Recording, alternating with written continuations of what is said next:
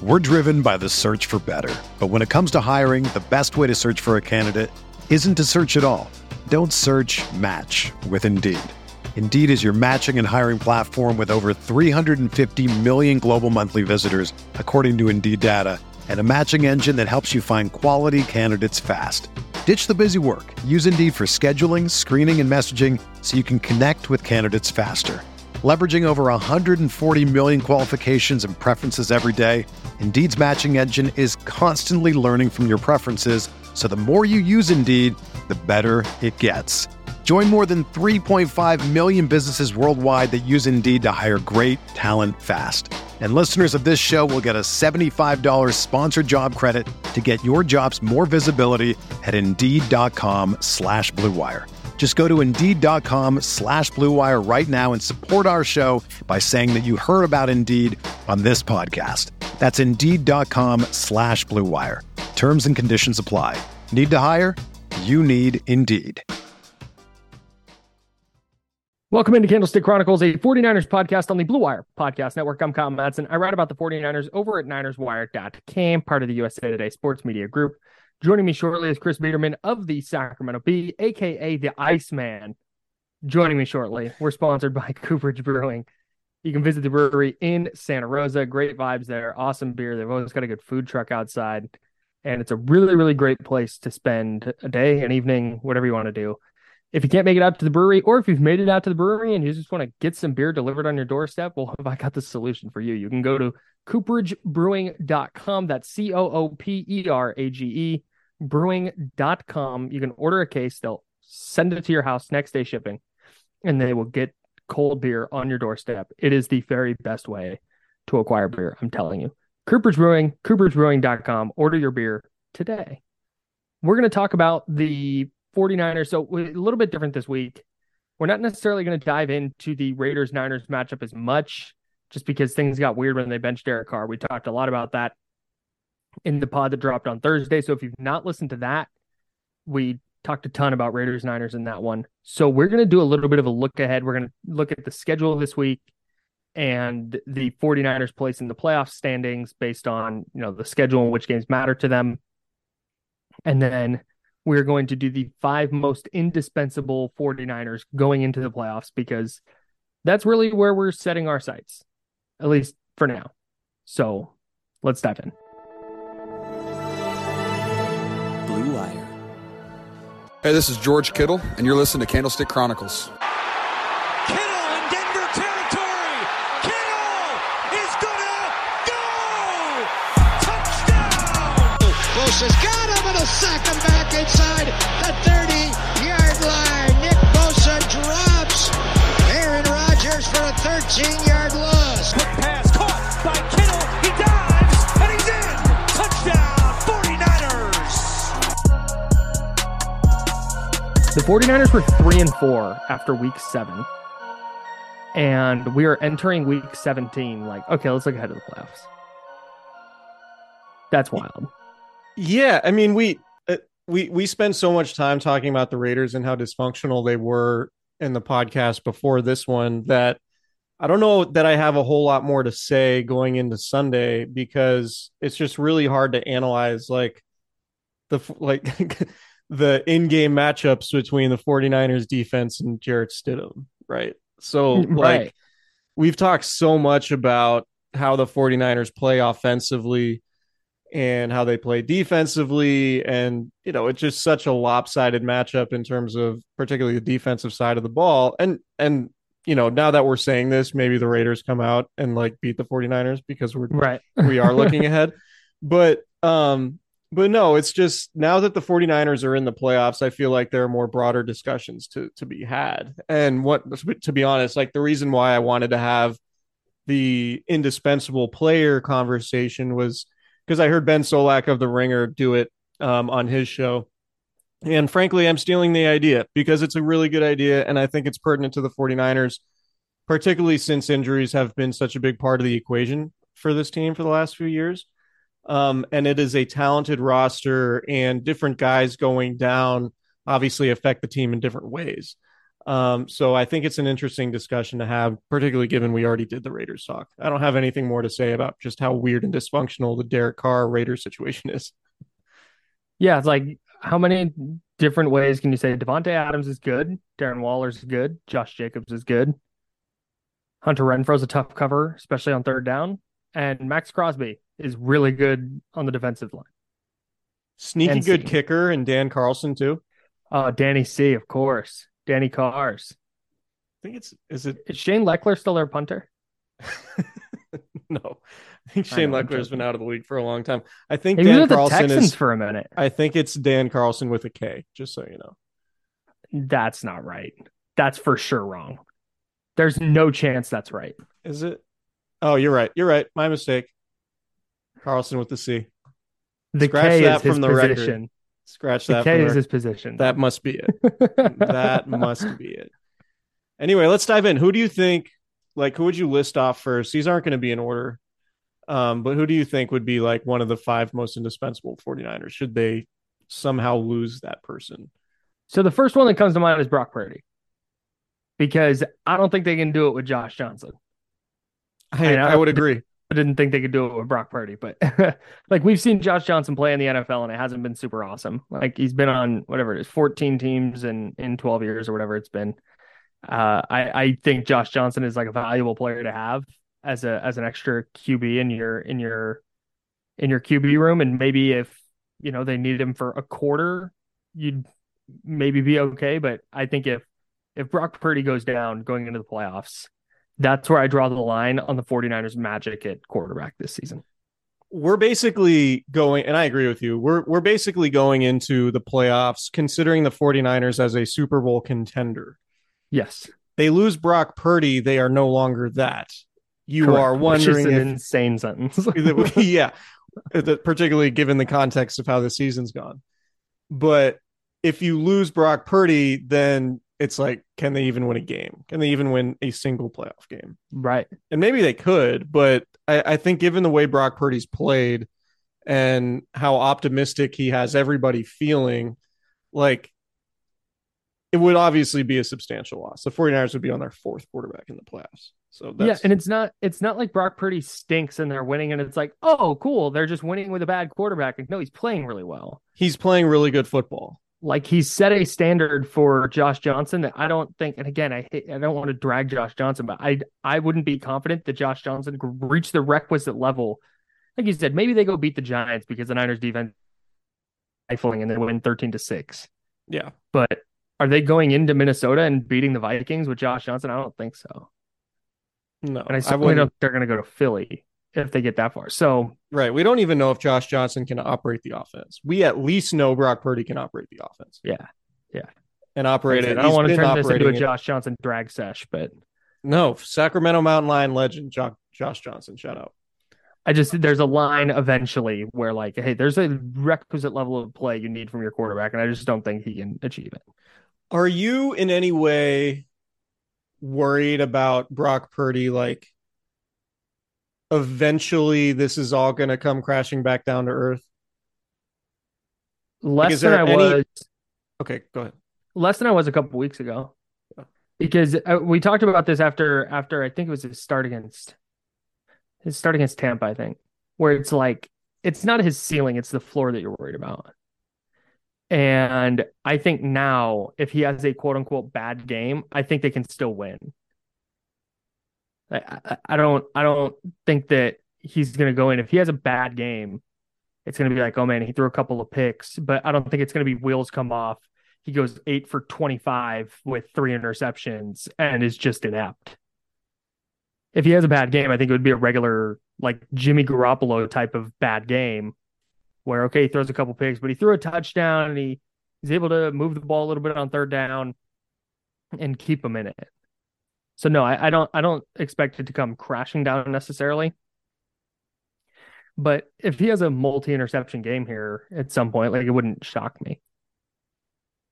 Yeah, I'm in the same boat. Like, I tend to think basically what he's done over these last few games in Seattle and against Washington in particular is just, like, convince me of his competence, right? Like, because it's really hard to play quarterback in the NFL. We've seen a lot of quarterbacks play really well over certain stretches, and then it just end up not being sustainable. And the very obvious parallel here would be Nick Mullens, right? Like Nick Mullens albeit against a bad Raiders team, but you know, he threw for 300 yards and had like the best passer rating for a quarterback in his NFL debut in history or whatever all those records were, right? Wasn't it like a perfect, like 158.3? Yeah, and it came back down. Like 151.9. It came crashing back down.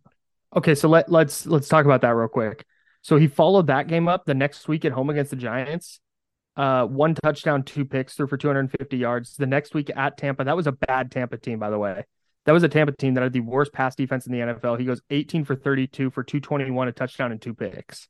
Right. Like the wheels came off immediately. Right. And so that hasn't happened with Purdy, which I guess reinforces the idea that like, no, he might just be a really competent quarterback.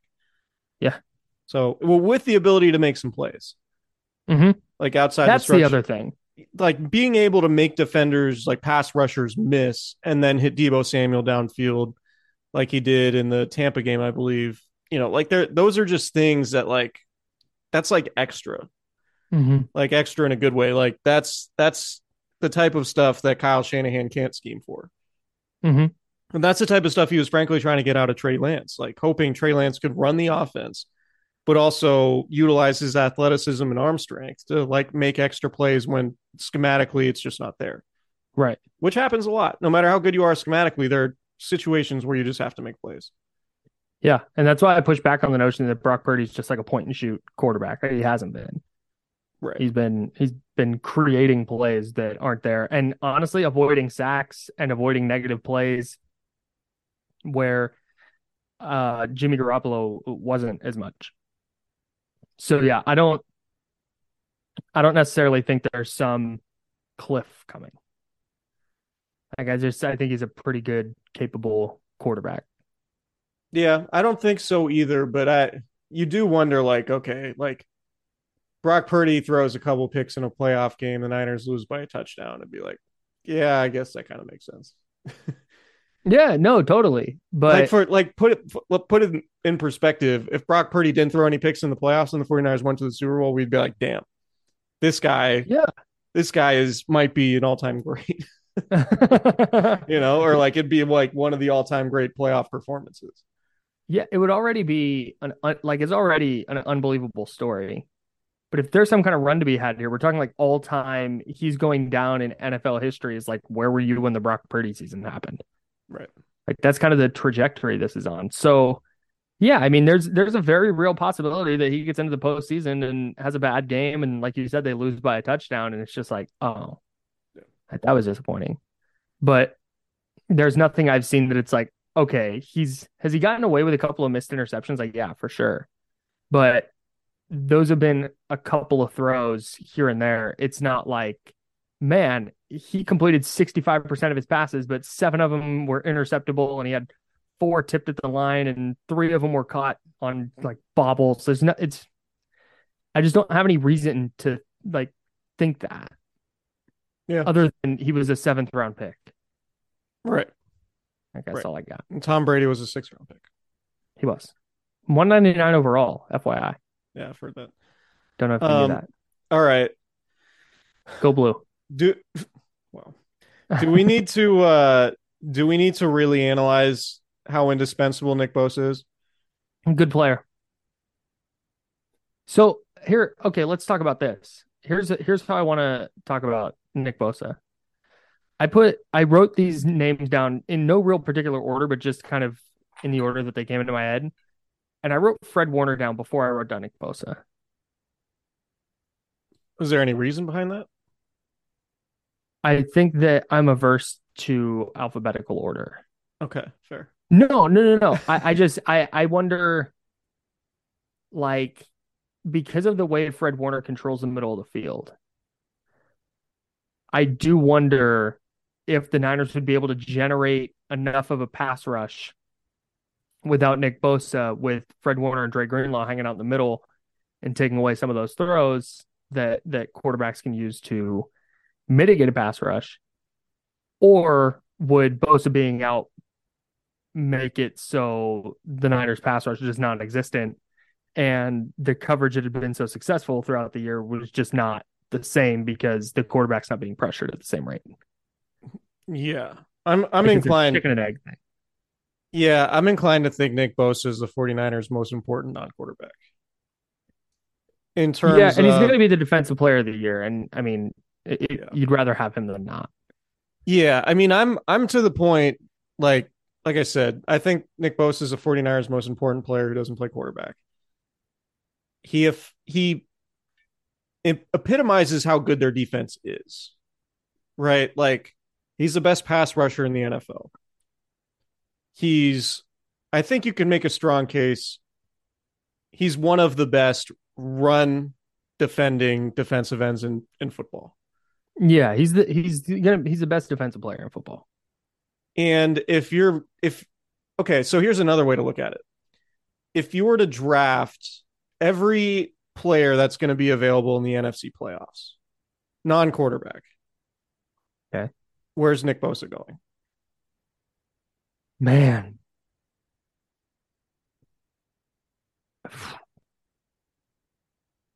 My initial thought was first, but I'm trying to think if there's somebody obvious I'm missing. Justin Jefferson, maybe? Micah Parsons? Well, you're definitely taking Bosa over Micah Parsons based on this season. Right.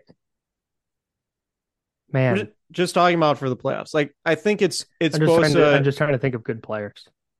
It's Bosa or Justin Jefferson, in my view. Maybe Lane Johnson, but he's hurt. Maybe Trent Williams, but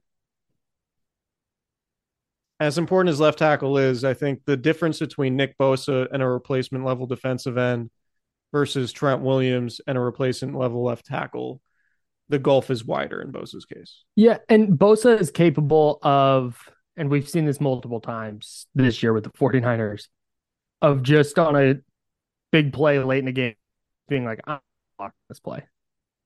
Like, your quarterback's either going down or he's going to throw it away because he's going to take a sack if not. Right. And there's just no real, like, you just can't block that when he decides that's going to happen. Yeah. Okay. Yeah, so I think Nick Bosa, and again, the Atlanta game, it was a long time ago, but the fact that if you go back and watch that game and see how the Falcons ran the ball and particularly attacked the edges, like, not having Nick Bosa to set the edge in the running game was a huge part of the reason why the 49ers lost. Yeah, you're right. So it goes without saying, like, not only is Nick Bosa super important to the 49ers, he's probably I think he's minus 1,200 right now to win defensive player of the year. That's super funny.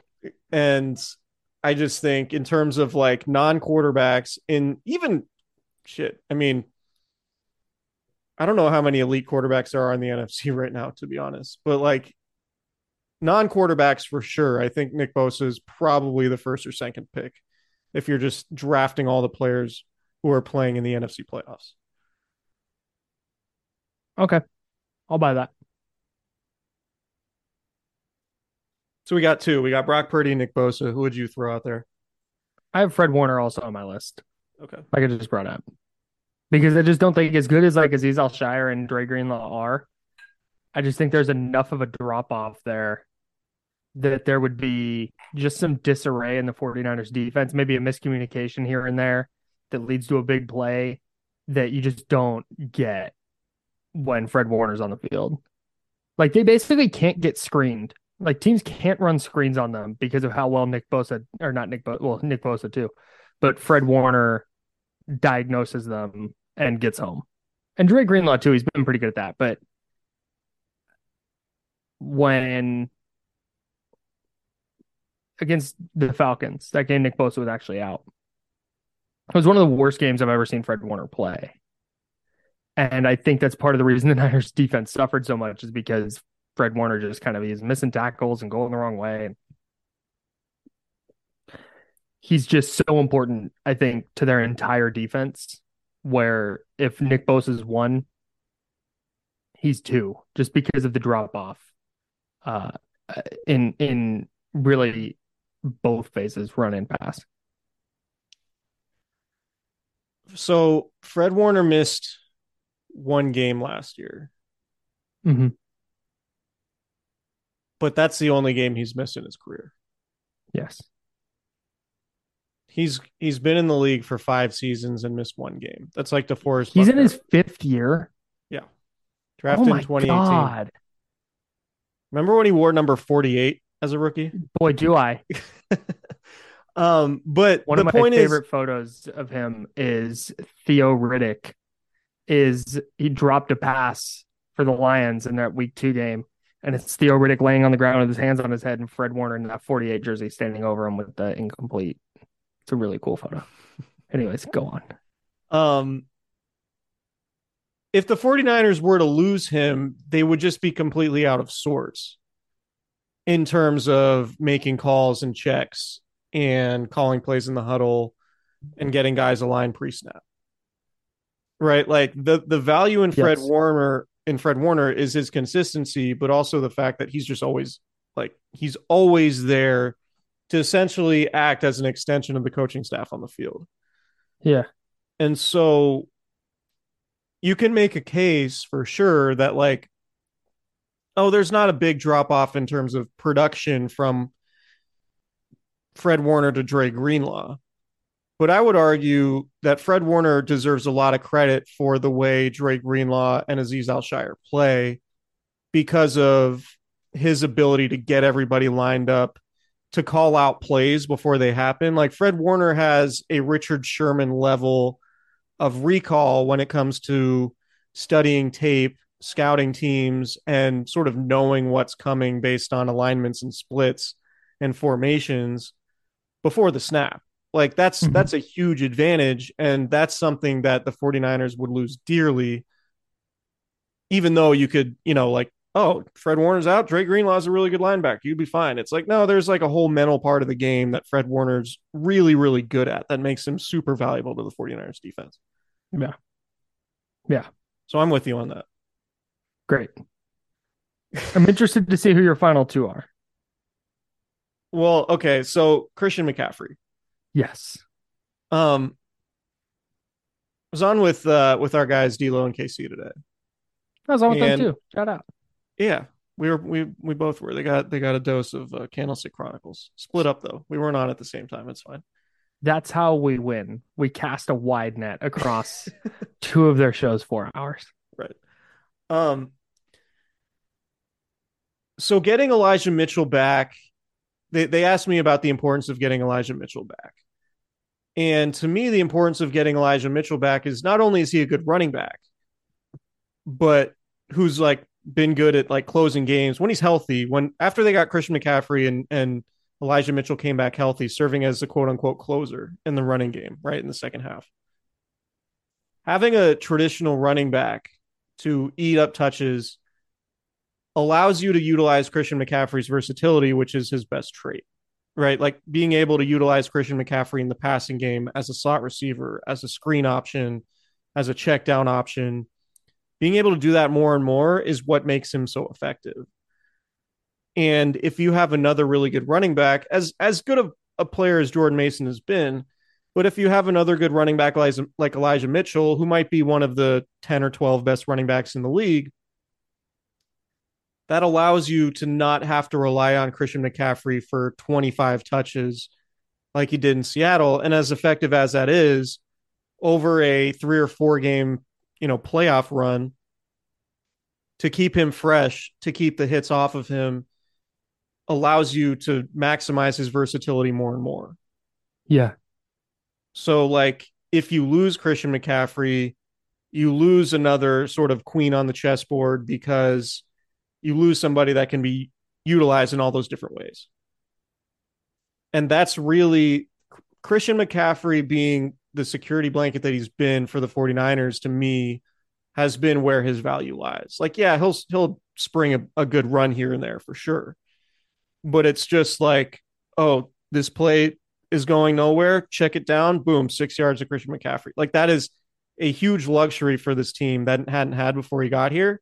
Yep. And I don't think there's really anybody on the roster that you can replace that with, on top of like how he's used as a decoy to get other guys open in space, like George Kittle has benefited so much the last few weeks. Yeah. And in the playoffs specifically, and we've talked about this a ton with McCaffrey, but being able to just stay on the field on third down is just so crazy valuable. And just being able to, hey, you can keep like, let's fast forward and get ahead of ourselves and say that they go play the Eagles in Philly. Having a player that your rookie quarterback on the road in the playoffs is comfortable just checking the ball to, and having that player be able to get a first down and keep Jalen Hurts and the Eagles offense on the sideline. That's just, that's massive, especially in a one game sample where you don't get a next week. You just need to convert this third down and keep the drive going. That's where McCaffrey, who's, I mean, over the course of his, 7 weeks at the team now? Like 10 weeks? 9 games. This is his 10th game. So over his 9 games at the team, like his value has been, I mean, look at a metric or watch a game and you can see his value. But I think in the playoffs, we're really going to see it where in any big spot, it's like lean on 23. Need a first down, get it to 23. Like forget, you're right about like limiting his touches, but I think that they might do that via some earlier carries for Elijah Mitchell. Right. That way in a big spot, third and fourth quarter, it's McCaffrey, just if you need 10 touches on this drive, then get him 10 touches on this drive. Well, like the Super Bowl and the NFC Championship game, how do you blow leads? You punt. Correct. You blow leads by not being able to move the chains. And dropping interceptions, sure. But like the fourth quarter of the Chiefs Super Bowl, they just couldn't move the chains. And that's like what Christian McCaffrey is by definition, is a chain mover. Whether CMC, it's his ability or chain moving Christian. Yeah, let's roll with that. No, but like even, like the incompletions, like plays that go for incompletions or like plays where you have to throw it into tight coverage somewhere. Just check it down to the guy and get 5 or 6 yards. Yeah. Yep. And then third down is manageable. So anyway, Christian McCaffrey, super valuable. Yeah. Say your last one on 3. Ready? Yeah. 1, 2, 3. Mooney Ward. George Kittle. Oh, you didn't go on 3. I have Mooney Ward as my 5th one. Okay. Because if he's not playing, their secondary is a disaster. Yeah. So that's where I'm at on that. I think Samuel Womack's going to be a good player. But, I mean, you saw it against Washington. Mooney Ward came out and it just immediately went at Sam Womack. He's their 4th corner by definition, Sam Womack. Given that he started behind Emmanuel Mosley, Mooney Ward, and has been behind Diamador Lenore. He's their 4th corner. Yeah. And again, like I said, I'm not trying to shade Samuel Womack. He plays hard and does a nice job, but Trevarius Ward's just been on a different level this year. You're just not going to trust a rookie 5th round pick to be like, all right, you're going to help us win this playoff game. The irony of saying that when a rookie 7th round pick is their quarterback is really funny. That's fair. I don't know if irony is the right. I don't think that's the proper use of irony. I don't know. That's fair. It's just funny. But no, at corner specifically, I mean, that's just a really tough spot to put a corner in after he hasn't played most of the year. Yeah. And who started the year in the slot, by the way. Well, put it this way. They go to Minnesota or host Minnesota. Like that could lose them the game. Yes. It would just be Justin Jefferson on Diamador Lenore or Sam Womack the entire game. And like We've seen the 49ers lose games where they just can't cover one dude. Yes. The NFC Championship game last year. Yeah, exactly. So like, and even, Philadelphia with Brown. They lost that Titans game because AJ Brown was uncoverable. Exactly. So yeah, I'm with you. That's a good call. So I said Kittle, and I don't, weighing them against each other. you know, I think Mooney's super important. I think Kittle's super important because it's less about what he does in the passing game and the fact that he scored 4 touchdowns through the air the last 2 games. It's his versatility in terms of what he does in the running game sort of defines their offense. That's true. Like, their offense is defined in a way by versatility, by having so many guys who can do multiple things. And Kittle, given they want to be able to run the ball, and given he can be a dominant run blocker, and an elite pass catching tight end, there's just such a drop off that's irreplaceable if he's not out there. And the 49ers, in my opinion, even despite all the other skill guys they have, like even more so than like Debo Samuel, as good as Debo Samuel is, we've seen the 49ers create a functioning offense without him. Because they do have Christian McCaffrey and Brandon Ayuk and guys who can sort of pick up the slack that, you know, you might lose with Debo Samuel not available. They don't have anybody to really replace what George Kittle does for them in that way. Shots fired at Ross Dwelley. I mean, Ross Dwelley was a healthy scratch last game. Come on. Yeah. I mean, Ross is a nice guy and a good football player, but like, no, he's not George Kittle though. He's not George Kittle. And again, this comes down to, remember when Kyle Juszczyk was out in 2019 and Dwelley played and just did a like decent job filling in. It's like that works over a 4-game regular season sample where you have next week. In a playoff game where you have 4 quarters, like leaning on Ross Dwelley or Charlie Werner or Tyler Kroft to be George Kittle, you hate it. You really hate it. Right. And so much of what the 49ers do offensively is predicated just on good run blocking.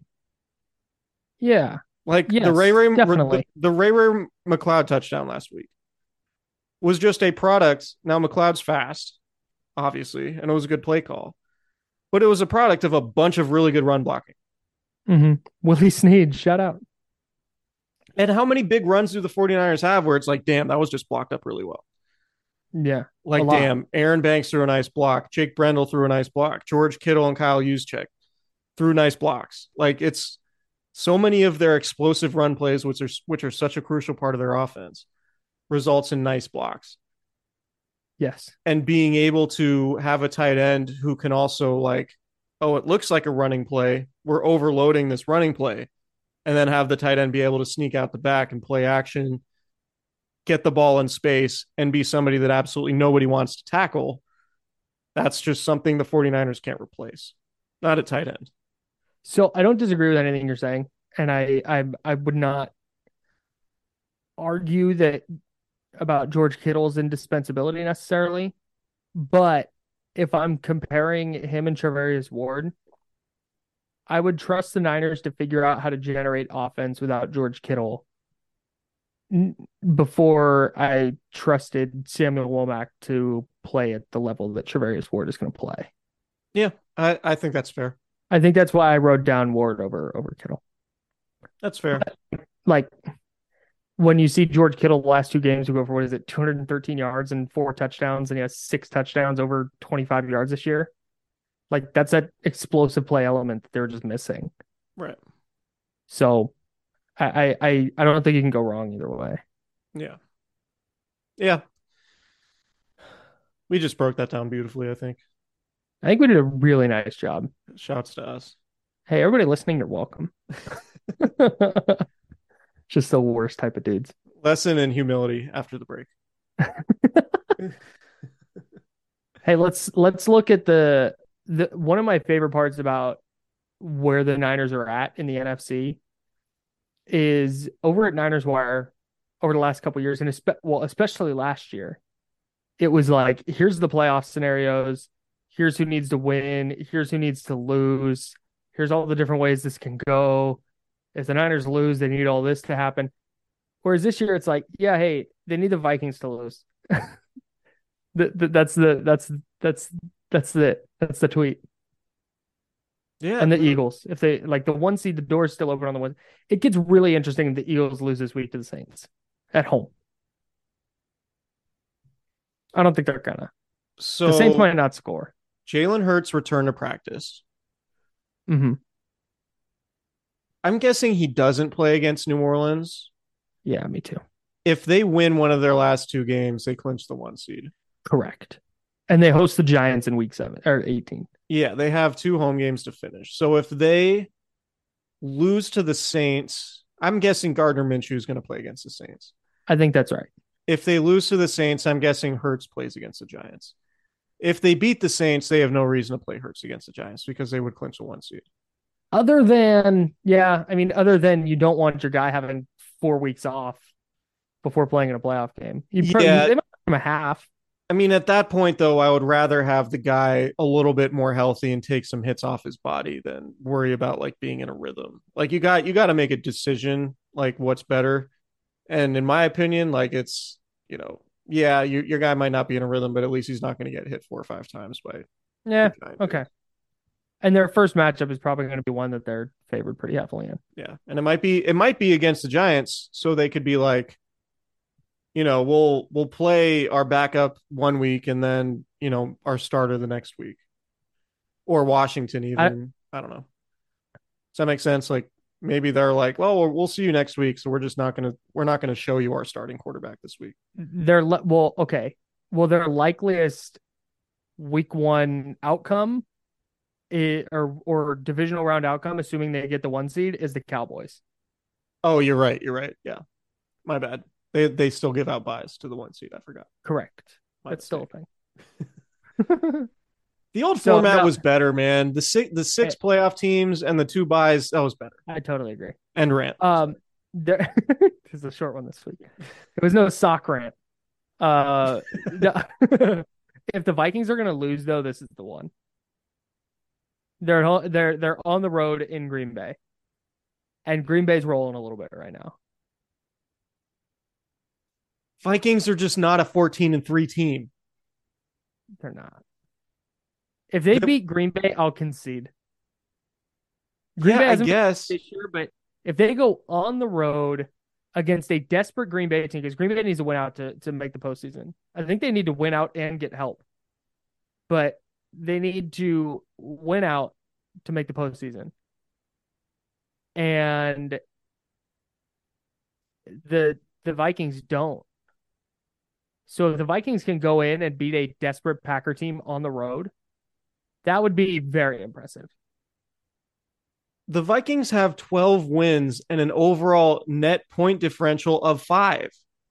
They've outscored their opponents 12 times and have a net point differential of 5. The Niners have outscored their opponents by 140 more points than the Vikings have, and they have 1 fewer win. It doesn't make any sense. Like the only thing I feel like the Vikings have is Justin Jefferson. Yeah. I mean, to Kirk Cousins' credit, Kirk Cousins has been playing pretty well this year. He has. But what does he look like in a playoff game? Right. It would be so funny to me if they lost in the first round. At home. At every single game they've had, or just about every single game they've had that they've won, has been just crazy close. With the exception of like week 1 against the Packers. They beat the Packers 23-7. Lions 28-24. Saints 28-25. Bears 29-22. Dolphins 24-16. Cardinals, they won by 8, 34-26. They beat Washington by 3. Excuse me, by 3. Hi, babe. 20-17. Just going through it. Buffalo, they won by 3. That was a crazy game and a good win for them. Lost to Dallas by 37, 3-40. A 40-3 loss at home in a game you were favored in is bananas. Yeah, they beat the Patriots. No, I'm sorry. I think they were 2-point dogs. Beat the Patriots by 7. Beat the Jets by 5. Lost to the Lions by 11. Beat the Jets by 5, and I believe the Jets had a chance to score from like inside the 10 at the end of the game. We all saw what happened in the Colts game, which is one of the most hilarious football games I've ever watched. and then beat the Giants last week by 3. On a last all of their wins except for one have been by 1 score. Yes. And all of their losses have been shellackings. Yeah. Yeah, they got crushed by Philadelphia. The Vikings are weird, man. Just a weird team. Yeah, maybe it's groupthink, but I just don't have faith in them to win in the playoffs. I just don't. Well, I don't think it's groupthink necessarily. It's like we've seen. It's the Andy Reid thing. Andy Reid was a loser. Like, he was known for getting to the playoffs, getting to the championship game, and then losing. Like, that's what he was just like, oh yeah, Andy Reid, great offensive mind, but what has he ever done? And that's where Kirk Cousins is at. I mean, you were there. You were at the Niners-Vikings game where, as the pass is getting to Justin Jefferson, Jefferson's slumping his shoulders because he knows the pass isn't getting to him. Yeah, that wasn't great. Or he's running wide open, doesn't get seen, and he's tossing his head back in frustration as he leaves the field. Like, it's maybe there's something in there with the Vikings that I'm not seeing. And defensively, they're just not great in there. They generally, like, they have, I want to say they have a top 10 pass offense, but I don't even know if that's necessarily true. They're sixth in yards, fifth in touchdowns, but they're averaging, I mean, net yards per attempt is 6, and that's 17th in the league. You know, like, their defense is ranked 31st. I don't know, man. Their defense isn't good. No. It's not. Let me. I'm consulting the Football Outsiders DVOA chart here. Let me get this fired up. Let's hear it. The Minnesota Vikings, the 49ers, just for reference, 7th in total DVOA behind the Lions. FYI. In football? Yeah. This is a football stat? Football stat. Interesting. Just behind the Lions and just ahead of Jacksonville. Oh, this is offensive DVOA. I'm sorry. This is just offense. That makes more sense. Minnesota Lions defense is really not good. 19th in offensive DVOA, 16th in pass DVOA, 26th in rush. Like, they're the Kirk Cousins of football teams. I think that's accurate. The Niners 3rd in overall DVOA behind Buffalo and Philly. All this said, I really like number 1 in weighted DVOA. Holy shit. The Niners? Yeah. Yeah, they're good. 7th in offense, 1st in defense. Special teams? 3rd? 1st? 14th? Okay. Top half, though. Yeah, I mean, they're undervaluing Mitch. There's clearly something wrong with their formulas, but that's fine. Minnesota, 28th in special teams DVOA. What are they in long snapping? Long snapping... I don't think that's out yet. Okay. We got to wait for the postseason calculations. Yeah. I think the Packers are going to beat the Vikings. I do too. In fact, it wouldn't surprise me if the Packers kind of beat the heck out of the Vikings. Wouldn't surprise me either. Like, if they just, like, one of those, like, 31-13 type of games. Yeah. But like I said, if the Vikings win this week, I will think differently about them. Yeah, potentially. I mean, the Vikings are just, or sorry, the Packers, they've won 3 in a row. You just, I don't know. I mean, 2 of those wins were against the Bears and Rams, but they did beat the Dolphins. Albeit in a weird 2-a game. But yeah, I don't trust Minnesota going to play at Lambeau and New Year's Day to play well. Anyway. Yeah, me neither. Hey, is Tua bad now? Man, should he even be playing at the, like, I feel bad for Tua. I do too. I just don't. Our guy Damian Barling had a really good rant on his show, D-Lo KC, just talking about how, like, Dr. Alan Sills going on TV and giving statements about Tua and head injuries and stuff. It's like, who's that serving? Who's that helping? Nobody. It's right. Trying to help the NFL. Right. It's like, all bro, optics. It's like, we can see you. Right. It's not that you're pulling transparent wool over people's eyes. Translucent. It's just it's an ugly situation. And I just hope for his sake, for his own safety and the health of his just well-being is taken into account more than the need to play him in the playoffs and get, like right now, Kansas City's a 1 seed. What would Kansas City do to Miami in the opening round of the playoffs? Beat them by 30. Sorry, Kansas City's a 2 seed. Did I say 1 seed? 2 seed. They're going to be the top seeded team that plays on Wild Card Weekend. Yeah, unless the Bills slip up, but man, that's wild.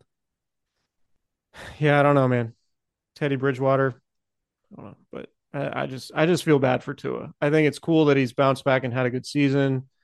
I'm definitely not a Tua person, and I wouldn't say I'm like a Tua believer, like he's some elite quarterback.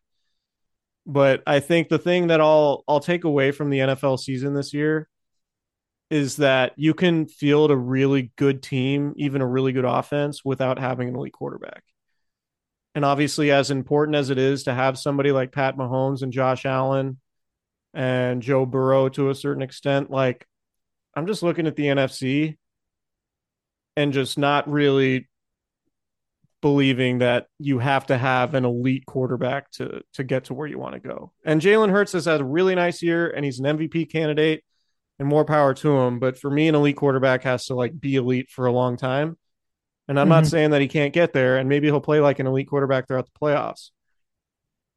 But if we're going by quarterbacks in the NFC by seed, it's Jalen Hurts, Kirk Cousins, Brock Purdy, 75-year-old Tom Brady, Dak Prescott, Dan Jones, and Taylor Heineke or Carson Wentz. Dak Prescott, who's tied for the league lead in interceptions despite missing 5 games. That's a wild stat. And it's not even all on Dak, because there's been multiple like just balls that hit his receiver's chest and it pops into the air, but that's just Dallas's offense. Right. I don't know. So yeah, the Niners need the Eagles and Vikings to lose. I think they end up with the 2 seed. That's a look ahead. I think the Niners went out. They finished 13-4. Minnesota loses one, or if not both. And I just don't trust them. But I like the Packers a lot against the Vikings this week. Me too. So sets up an epic Packers-Lions Week 18 game that could be for a playoff spot. I wouldn't hate that on Sunday Night Football. That would be fun. I would love that. I think we're probably going to get Jags-Titans on Sunday Night Football. And week 18? That's going to decide the AFC South. The Titans rested a bunch of guys tonight to gear up for that Jags game. Yeah. I don't know. Would they do that for that division? Because I know they like to do it when there's a playoff spot on the line, which for sure there will be in that game. But yeah, it's win the division or miss the playoffs. Yeah. I just have a hard time. They usually want to go for a ratings bonanza. And I can't imagine the Josh Dobbs or Malik Willis led Titans against the Trent Baalke led Jaguars. A game the Jags would probably win by 50, by the way. They should. Although it would be the Titans are losing to Dallas right now as we speak. And there's a chance that if Sunday Night Football picks up that game and the Titans win, it could be the 8-9 AFC South winner on NBC for Sunday Night Football. Jags go to Houston this week before that game. And they're probably going to rest a bunch of guys. I guess. Yes. Houston beat the Titans last week. Totally forgot. Yeah. In a game the Titans were trying, and Titans have lost 5 in a row. And Houston beat the Jags earlier this season. Yes. That's a big game in my survivor pool that I won. Congrats. A lot of people had the Jags. Thanks. Congrats. Yeah, the Titans were 7-3 and just cruising, and now they're 7-8. Okay. Tough. So did we just punt on the six-pack, the Cooperage six-pack for this week? Since we broke down their most indispensable players and gave a lot of takes that would overlap with the six-pack, or do we want to make it a four-pack? Thanks for everybody for listening. That was your Cooperage 5 most indispensable players for the playoffs. You want to do a hipster four-pack? Oh, a hipster four-pack. Here we go. Like who we like to show out against the Raiders / tell the story of the game. They got to be all hipster picks, though. Jordan Mason. Love it. I think Jordan Mason or Ty Davis Price are getting their first career touchdown this week. Well, you have to pick one. So I'm picking Jordan Mason, but I'm making a prediction. Okay. That one of those two players is going to get their first touchdown this week. Okay. I'm sticking with Jauan Jennings. Okay. At some point over these next two games, Jauan Jennings is going to have a multiple touchdown game. It didn't come against Washington, which I predicted last week, but I think it's going to happen at some point because it's just like, why not? Like if you're defending the 49ers, Jauan Jennings is still far down your list on things you need to account for, despite the fact he seems like the first target on every third down. Yeah. Okay. I like that. Let's do Ooh,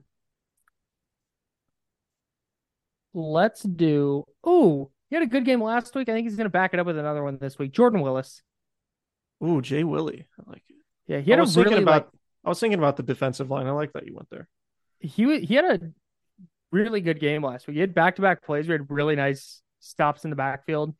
One of them got negated by a penalty, but he had the fumble recovery on Bosa's strip sack. He just good game for number 75. Look for him to break out this week. I'm coming at your neck with this pick. Dude. Don't do it. T.Y. McGill. You bitch. He is a pretty good player for somebody they got out of nowhere off the street in the middle of the season. We need a defensive lineman. Hey, hit the Rolodex. Right. T.Y. McGill, sure. Right. Like, hey. Kyle calls up to John. John, we need to sign the guy that sounds like the made-up name from Madden, like the defensive lineman with the most made-up sounding name that we can get. John calls back after consulting with Adam Peters. Hey, I got a T.Y. McGill we can bring in here. He's going to make some stops for us.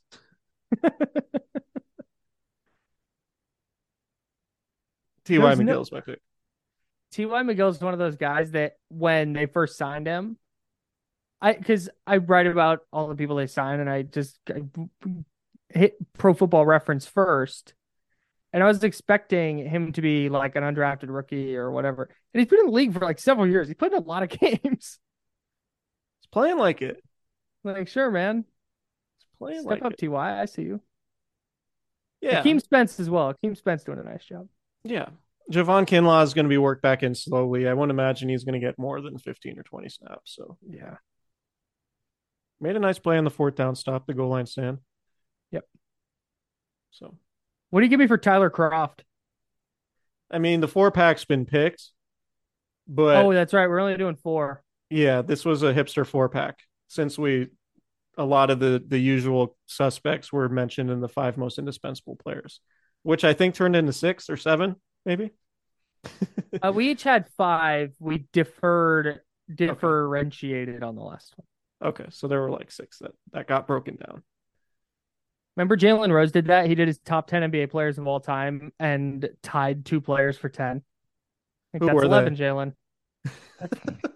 Kobe Bryant and Steph Curry or something like that. I forget. At least Steph was top 10. I don't remember exactly who it was, but I just remember like, that's not a top 10. That's top 11. There's 11 players. Anyways. Tyler Kroft. I think Tyler Kroft is going to catch a touchdown. Okay. I don't hate it.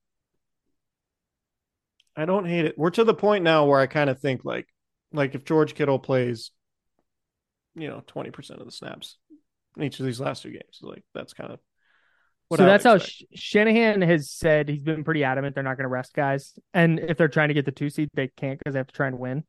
But there's a chance both of their last two games get to a point that it's like, okay, Nick Bosa is not going to play the second half. Right.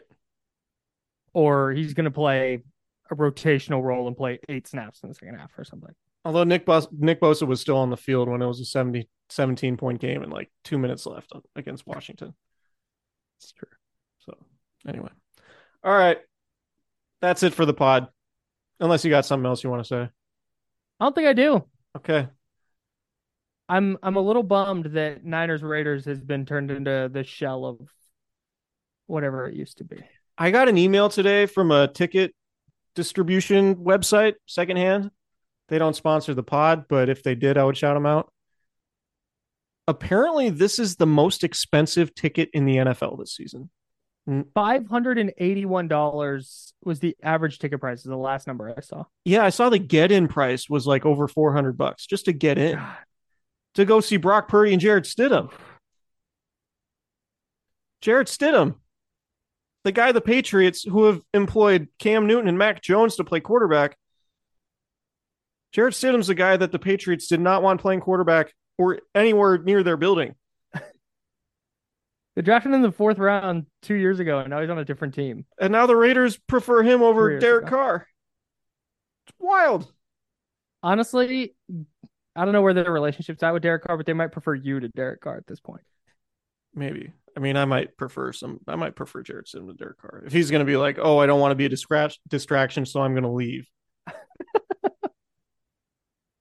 Yeah, dude, you're not going to be a distraction at all. You're just going to force your teammates to answer all the questions from the media about you while you're AWOL. Come on, man. Just be there, face the music, answer the questions from the media, go to meetings, go to practice. You're more of a distraction by saying you don't want to be a distraction and not being there.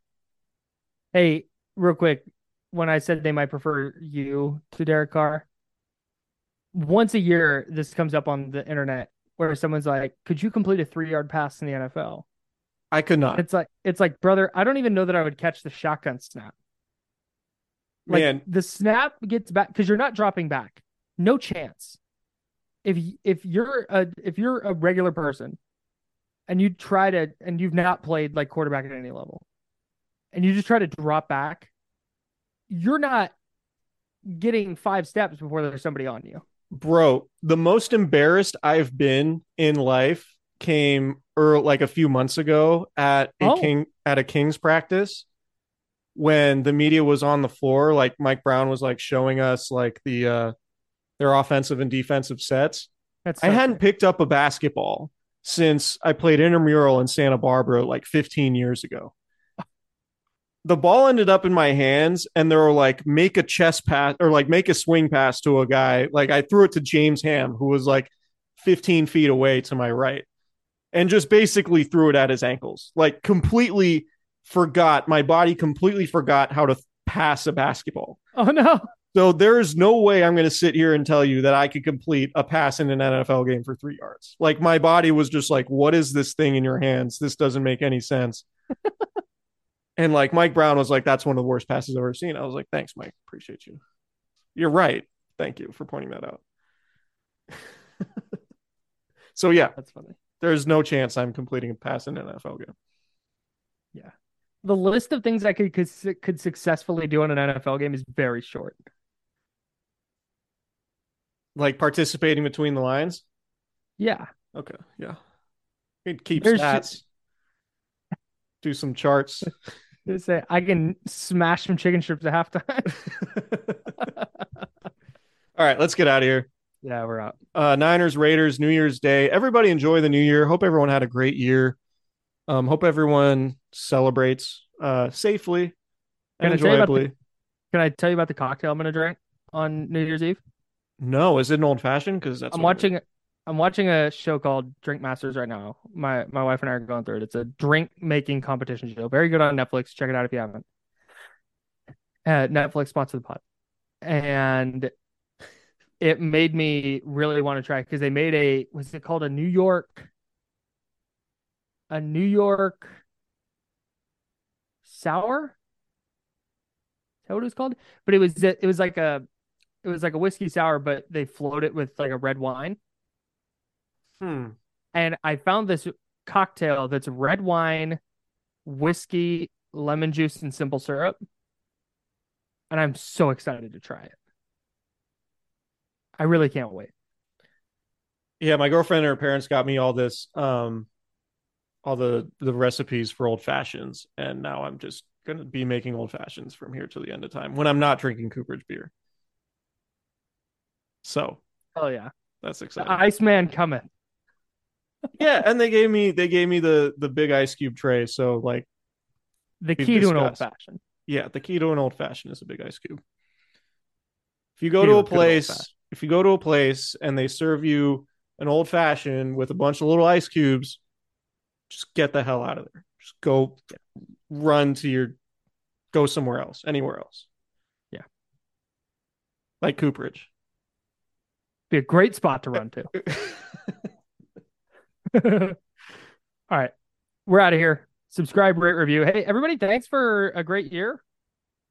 I don't want to do a whole big sign-off thing because, like, we're going to be back next week. And the football season's still the same.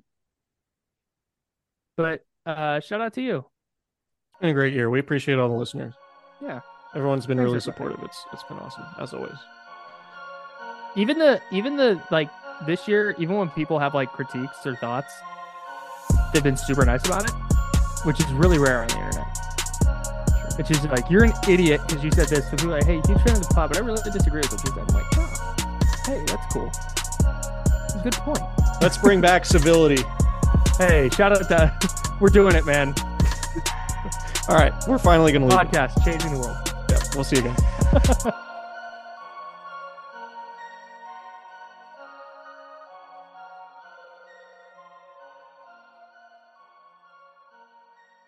This is the story of the one. As head of maintenance at a concert hall, he knows the show must always go on. That's why he works behind the scenes, ensuring every light is working, the HVAC is humming, and his facility shines. With Grainger's supplies and solutions for every challenge he faces, plus 24/7 customer support, his venue never misses a beat. Call quickgrainger.com or just stop by. Grainger, for the ones who get it done.